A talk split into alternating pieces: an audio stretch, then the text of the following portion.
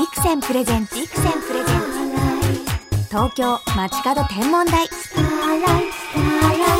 篠原智恵がお送りしています。ビクセンプレゼンツ東京街角天文台。本日もとっても素敵な空ゲストにお越しいただきました。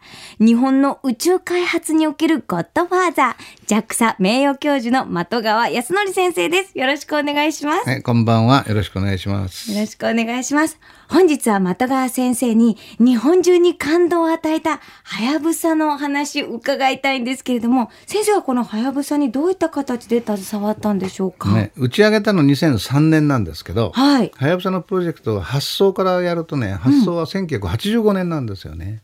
ものすごく前からそんな前から？下し下打ち合わせがあって、はい。ずいぶん経ってからプロジェクトになったんですね。ええで打ち上げた当時私はその打ち上げ場のそのセンター長をやってて、ええ最後の年だったんですセンター長の。はい。ではやぶさプロジェクトっていうのはその後あんなに興奮を呼ぶプロジェクトになるとは誰も思ってなくてええあ私が所長でいる最後の打ち上げだなという考えが非常にあって、ええその気持ちが強いですね。それで打ち上げる前は5月の打ち上げだったので、はい。5月ってねあのマグロがすごく取れるんですね関係ないみたいですけど発射場から打ち上げると1段目のロケット例えば海に落ちますね、はい。その辺りでマグロを取ってる漁師さんいっぱいいるんですよああ、なるほど。全国から来てる漁師さんはい。でそういう漁業組合の人たちがえ嫌がるんです、あ上からロケット降ってきちゃ困りますから、そうですよね。お魚逃げちゃいますからね。だからそれはもう5月の打ち上げに決まった時にええ強力な反対が予想されたんですね。ーでそれを斜めに行くのは私の仕事だったんです。じゃあ、偉いとそういう 役割だったりするんですね。ね。お酒が飲めて、ええ。歌が一緒に歌えるとかね、そういうようないろんなことで白羽の矢が立って結局そその苦労がすごく一番一番印象が。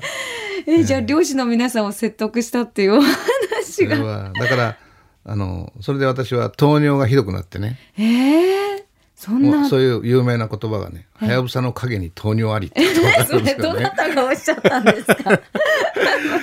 まるで名言のようにおっしゃってますけど。大変なご苦労があったんですね。まあそうではなくて後半はね、あのまあ帰る途中いろんな事故に遭いましたので、ええ。その時切り抜けるたんびに新聞記者の人なんかと、まあ、広報活動としてええ一緒に寝泊まりしたりして、寝袋を持ってきて取材に来てる人たちと、はい。研究所の中にプレスルームを作って、えもう徹夜してみんなと議論しながら情報で、そういうまあ広報の柱になってたので、ええ。まあ一緒に苦労しながら新聞やテレビのまあ記事をね書いてもらったっていう、まあ、そういう役割ですかね。そのはやぶさの情報をみんなにこうはい確かにはいタイムリーに公開していくという。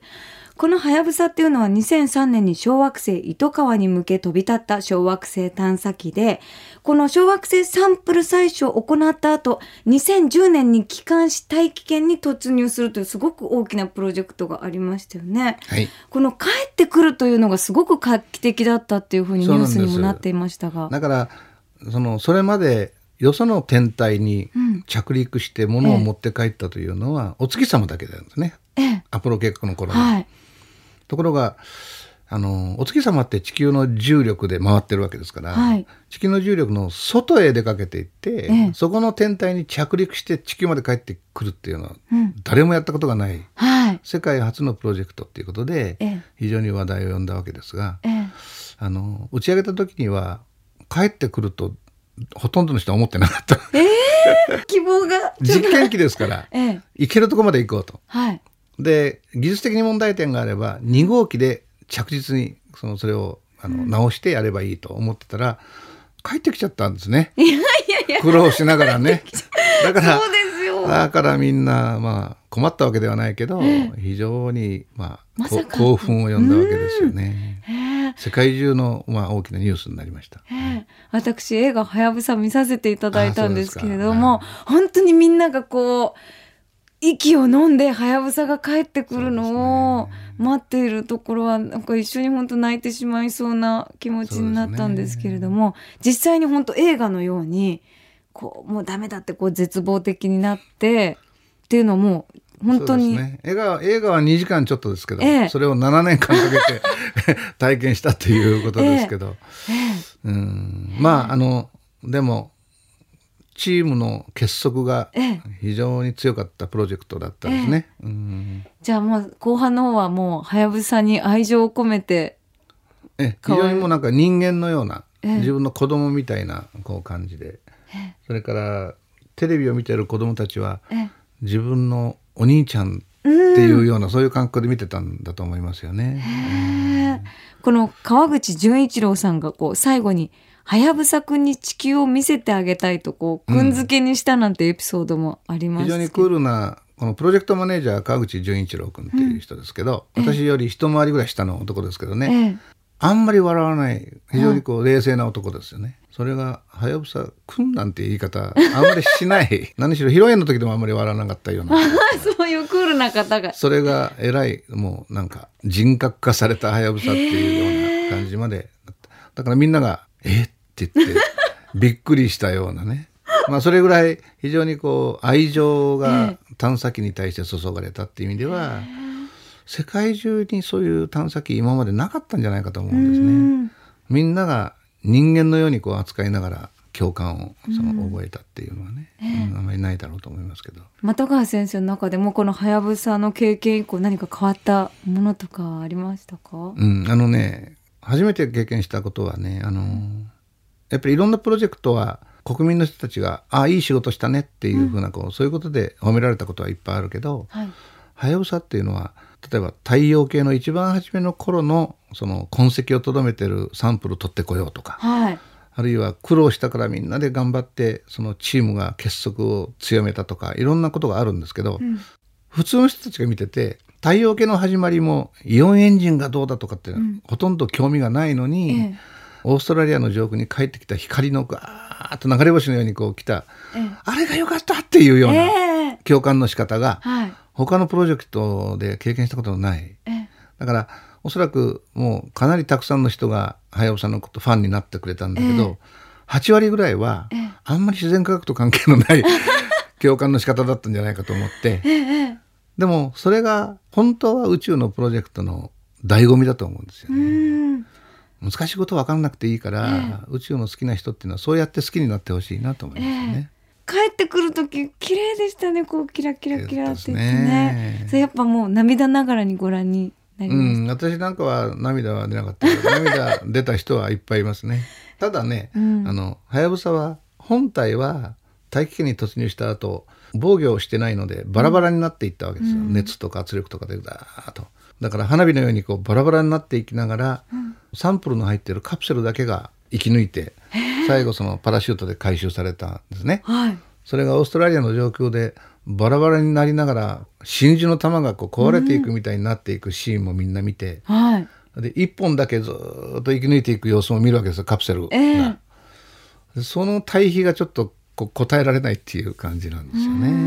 んそうすると子供たちは自分がお兄ちゃんのように思ってたはやぶさがバラバラになっていくわけでしょ。うんそれ泣きながらずっと見てる子が全国にいっぱいいたらしくて。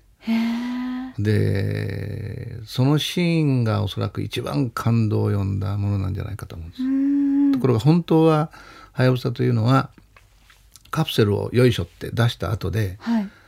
本当は地球の大気中に入ってこないで、あのロケットを噴射して地球の外へまた運ぼうと思ってたんです。よそへ運ぼうと思ってたんです。だからロケットが故障したのではいよそへ行けなかったんです。そうそれしょうがなしについてきたんです。カプセルの後。それでバラバラになっていったんです、あじゃあそれはちょっと予期せぬというか、ね、故障したからところがまあ故障してついてこざるを得ないなと思った時、あこれはバラバラになるなと、うん。そしたらもう派手な流れ星がザーッとこう尾を引くような感じになるなと思うと、みんなちょっとそれ静止できないんですよ。うん。長いこと大事にしてきたね。体がバラバラになるっていうのは。はいだからさっきのプロジェクトマネージャーの川口君なんかはええ。管制室でそれ見るの嫌で自分の研究室に閉じこもっちゃったんですその瞬間は。あそれ映画でもなってましたね。だから最初に上映されたはやぶさの映画の時に佐野史郎さんっていう俳優さんが川口君を演じたんですけど、はい。もう名演技でねえええ本人よりも真に迫ってるっていう。えじゃあやっぱり事実に基づいたもうそうです。シーンを切り取ったという形なんですね。その試写会の時川口君は僕のそばで見てましたけど、もうその佐野史郎さんが自分を演じてるシーンをこうやって見ながらええ。泣いてましたよ。やっぱフラッシュバックして思いが まさにその時を切り取っていたんですああいう名ね。演技ってあるんですねやっぱりね。俳優さんはすごいなと思いましたね。ぜひもう映画はやぶさ皆さん改めて見ていただきたいんですけれども今年ははやぶさの後継機はやぶさ2が打ち上がるんですよね。はいそうです。これは12月に打ち上げ、うん2020年に帰還予定ということなんですけれどもどういうこうプロジェクトなんでしょうか？あの行く先は糸川っていう星ではなくて、はい。また違うこうタイプのうん。小惑星という星ですね。ええ。で糸川っていう星はね、うん岩石ばっかりでできてる。はい。だから地球がどういうふうにしてできたかっていうことにまあその目的があったわけですけど選ぶ、はい。その今度の星はその 1999JU さんってまだこう変なコードネームみたいなのついてるんだけど、ええ。その小惑星はですねあの水とかはい。有機物とかそういうものを含んでるので私たちの生命がどうやって生まれたかっていうことに非常にこうヒントを与えてくれるそういうサンプルを持って帰りたいと思ってるんですね。わアミノ酸があるのかとかそんなようなことを持って帰ってサンプルから研究したいと。だから、まあ、地球の始まりから生命の始まりっていうところまで非常に幅広い、面白い研究をやるためのプロジェクトなんで、まあ、また同じようなでも苦労するから、正直言うとまた帰ってくれるかどうかよく分かってないんですけどね。先生が困り顔なのがびっくりなんですけれども。ぜひ素敵なドラマを生んでほしいなと思います。特に今の小学生なんかは、それと一緒に大きくなってくれるので、あそうですね、はい。その子供の頃の体験が。これからの6年間だから、ええ。小学校1年生の子は中学生になるっていう、そういうプロセスを一緒に経験してほしいなと思いますね。はい先生はこの「はやぶさ2」に私たちのこう名前やメッセージを載せることができるキャンペーンなんかも提案したっていうことなんですけれどもこれはどういう内容なんですか？の人はうん人工衛星とか探査機を見てるときに、うんなんだか外から応援してるみたいな感じでしょ、関われないなってちうんょっと、うん。でも子供も大人も何らかの形で参加したいと思ってるんですよね。はい。うん、応援したいし。一番初めやったのはね1998年に打ち上げた「のぞみ」っていう火星探査機なんですけど、はいえあなたの名前を火星へっていうキャンペーンやってるんです。え。はい。で皆さんの名前をこう寄せてくれたら、その名前を探査機に載せて一緒に火星まで行きましょうっていう。それは初めてやったんだけど、最初ね5,000人集まるか1万人集まるかってみんなで賭けをしたんです。うんで私言い出しっぺだからたくさん言わなきゃと思って1万人って言ったらみんなから笑われたんです。ええ。そんなに来るわけないでしょって。ええええ。そしたら初日で2万人来た。で27万人集まっちゃって、ええ。どうするって話になって それ対応できないんですよ。もうありすぎ電話の問い合わせてだとか。そうですよね。みんな載せたいんですもんね。それを載せる作業もものすごいことになっちゃってよ。すごいみんなに恨まれたんですけどね。いやいやでも喜びましメッセージがね、うん集まって。いいキャンペーンだと、ええ。あの例えばそのメッセージの中にね、うん。私の去年亡くなった1歳の赤ちゃんがいるんですけど、その子の名前を火星に運んでくださいって。本当の星にしてくださいとかね。こう読んでるとちょっとこうジーンとくるようなメッセージがいっぱいあってうん。もの素晴らしいキャンペーンになったんですけどそれはやっぱり宇宙ってお金をいっぱい使ってるんですよね。皆さんの税金をね。そうすると皆さんにやっぱりできるだけこう自分が一緒に宇宙開発をこう協力してやってるっていう実感が湧くようなことをやっぱりやりたいなと思って、それはだから応援してほしいじゃなくて、ええ。一緒に行きましょうっていう方がいいかなと思って始めてでその後はやぶさっていうの。をうん。あのまあ星小さな星に行くので、星の王子様をちょっと連想してええ星の王子様に会いに行きませんかってキャンペーンに今度はしたんですけど。今度は88万人も集まっちゃって。すごい数ですね。えー、でも先生のおっしゃってるその国民に関わっているという意識を持ってもらう。参加意識、うん。ええそれはねいいことだと思いますよね。えー、的川先生がそういう宇宙開発にどんどん携わってくれると私たちの思いが宇宙にこう近づいていくような感覚があってすごく頼もしいなと思います。その後かぐやという月の探査機とか、今度のはやぶさ2もやって。ええまあいろいろもうちょっと形を変えてやればいいと思うんですけどね。ええ。えーはやぶさ2については名前がいって今度の新しい星にそのボールみたいなのが着陸して、ええ。半永久的にそこに残るっていうのと同時に、帰ってくるカプセルにもメッセージなんかが今貼られてるんですよ。だからずーっと旅をしてまた一緒に地球まで帰ってくるっていうものもあるんですね。それもまあ面白いかなと思いますよね。先生どんどんそういうアイデアを出してほしいです、えー嬉しいです、ねいやいやもう長生き長生きしましょうね。はいはいわかりました。東京 FM から篠原智恵がお送りしています。ビクセンプレゼンツ東京街角天文台 JAXA 名誉教授の的川康則先生をお招きしてお話を伺っています。さあ、そしていよいよ今月7月19日から先生が監修を手掛けた宇宙博2014が開催となるんですよね。こちらは NASA と JAXA が協力して行われるということですか？そうですね。こうやってあの真正面から協力する博覧会としては初めてのことでしょうね。先生も一押しという見どころは何でしょうか？うん、あのいろんなものが展示されてますけど、歴史の中から。はい。あの一番こう現代的なものは火星で今、ええ。あの走り回ってる、はい。キュリオシティっていう、はい。ローバーってええええ。いう車があるんですけど、はい。そのキュリオシティのね1分の1模型実物大の模型が動く模型が、あの来てます。ああ、これお目目がこうグリグリっとしたこうまあ、お目目みたいなものがね、うん それあの実際動くから面白いですね。それから日本のものでは今若田さんがこの間まで言ってたええ。国際宇宙ステーションの希望という実験室があるわけですけど、ええ。それが1分のやはり1の模型でこれはあの筑波の宇宙センターに JAXA の宇宙センターに1分の1の模型があってそこで宇宙飛行士なんか訓練使うわけですけど、ええ。それよりも実物に近いものができたと言ってますから。すごいですね。すごくそれはいいらしいですよ。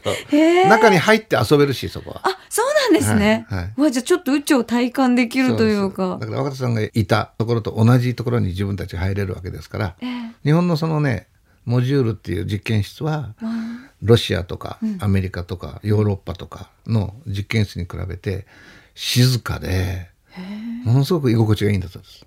わだから自分のところで寝ててロシアの飛行士なんかが寝づらい時は日本の実験室で寝たいって来るぐらい、ただ日本人の作ったものってのはなんてなんか素晴らしいんだろうって言ってますよね。メイドインジャパンですね。日本人のこものの考え方が現れてるんじゃないでしょうかね。わあ、それがこう宇宙船でも体感できるっていうのが素晴らしいですね。まあ皆さんもそこ入ってええ経験してみてほしいなと思いますね。私たちにこうどんな気持ちで見てもらいたいっていうのはありますか？昔のそのアポロの頃の着陸船なんかもありますし、ええあの自分が実際に経験してない時代の昔の人たちがどういうふうな思いで宇宙にずっと進出してきたのかっていうことをこの宇宙博で皆さんこう自分で見て経験してあのあそうかこういう時代を背負ってこれからは自分たちが新しい時代を作るんだっていうそういう心の参考にしてほしいなと思うんですよね。ただこう見物してみるっていうんじゃなくて、人間がものすごい苦労してこれまでね100年間ぐらい作ってきたものがあるわけですから、これからのその人たちはそれ真似するんじゃなくてまるっきり新しいものをまた新しい時代を築くっていう人たちですからそのために昔の人がどういうことをやってきたかってことをぜひ、まあ、それを見て勉強してくれればいいなと思いますね。はい心の参考にしてほしいって素敵ですね。ぜひ私もこれ伺いたいと思います。はさて、的川先生とお話ししてきましたが、もうお時間となってしまいました。最後にこの番組を聞いている空ガール、空ボーイに一言メッセージをいただけますでしょうか？例えば若田さんがこの間まで宇宙に行っててはい。で時々メールのやり取りを私もしてたんですけど、ええ。そのメールをしているっていうのは宇宙と地球でメールをしてたっていうことですか？す。あの今宇宙にいる飛行士はもう世界中どこでもメールが打てるしどこでも電話ができるんです。ただし地上からはやっぱりいろいろブロックしなきゃいけないので、うんあらかじめ飛ぶ前に登録されてた人たちだけがスルーできるんですけどね。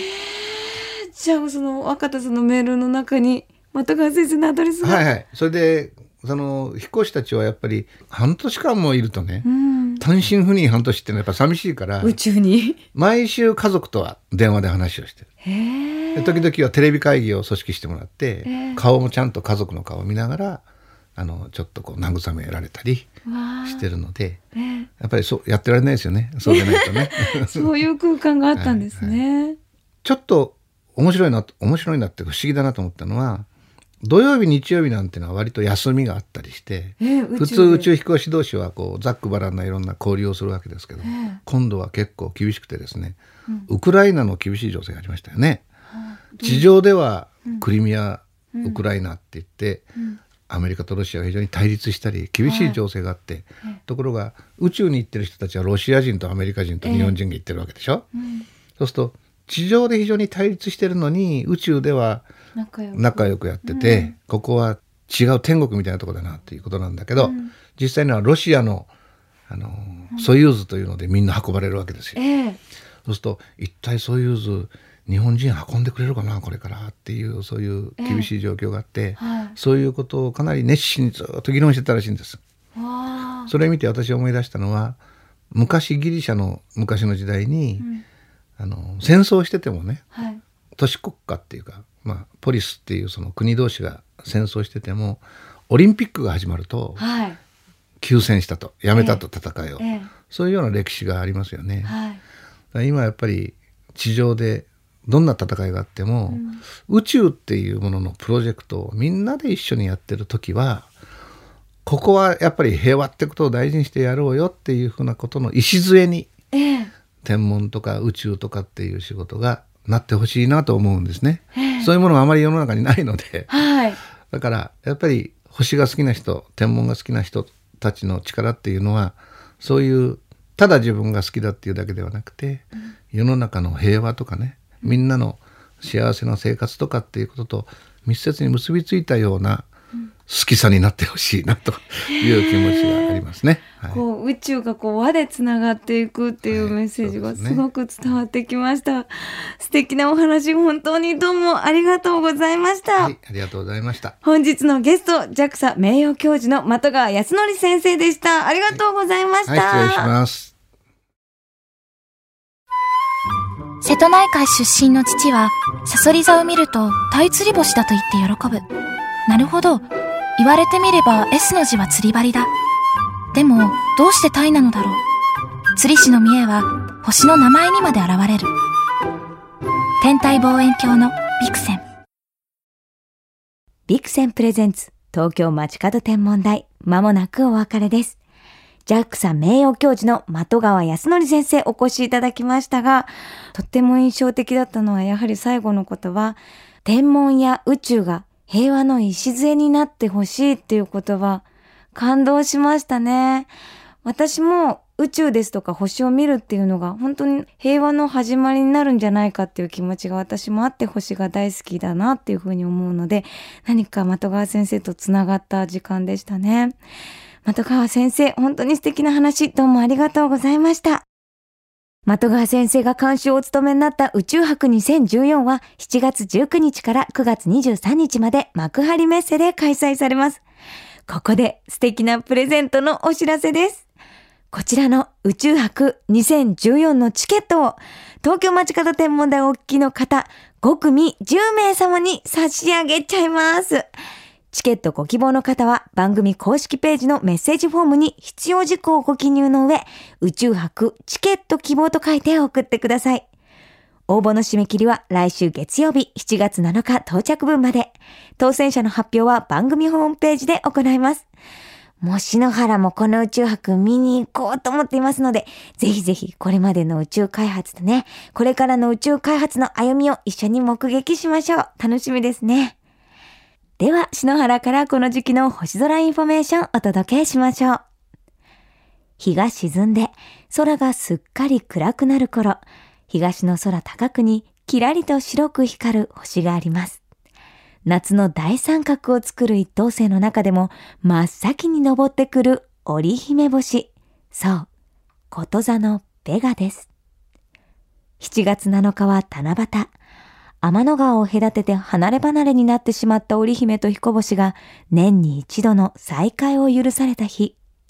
こと座を形作る星をつなぐと、ベガの近くに細長い平行四辺形が出来上がります。日本ではこれを売り畑などと呼んでいるんです。7月7日には織姫と彦星がこの売り畑に降りて年に一度のデートを楽しむのだそうです。他にもこの平行四辺形は売り切りまな板やまな板星などとも呼ばれています。日本には七夕とウリを結びつけるお話が多く、彦星が天の帝からもらったウリを切ったところ、中から水が溢れ出して天の川となり、二人を隔てる大河になったというお話もあるほどなんです。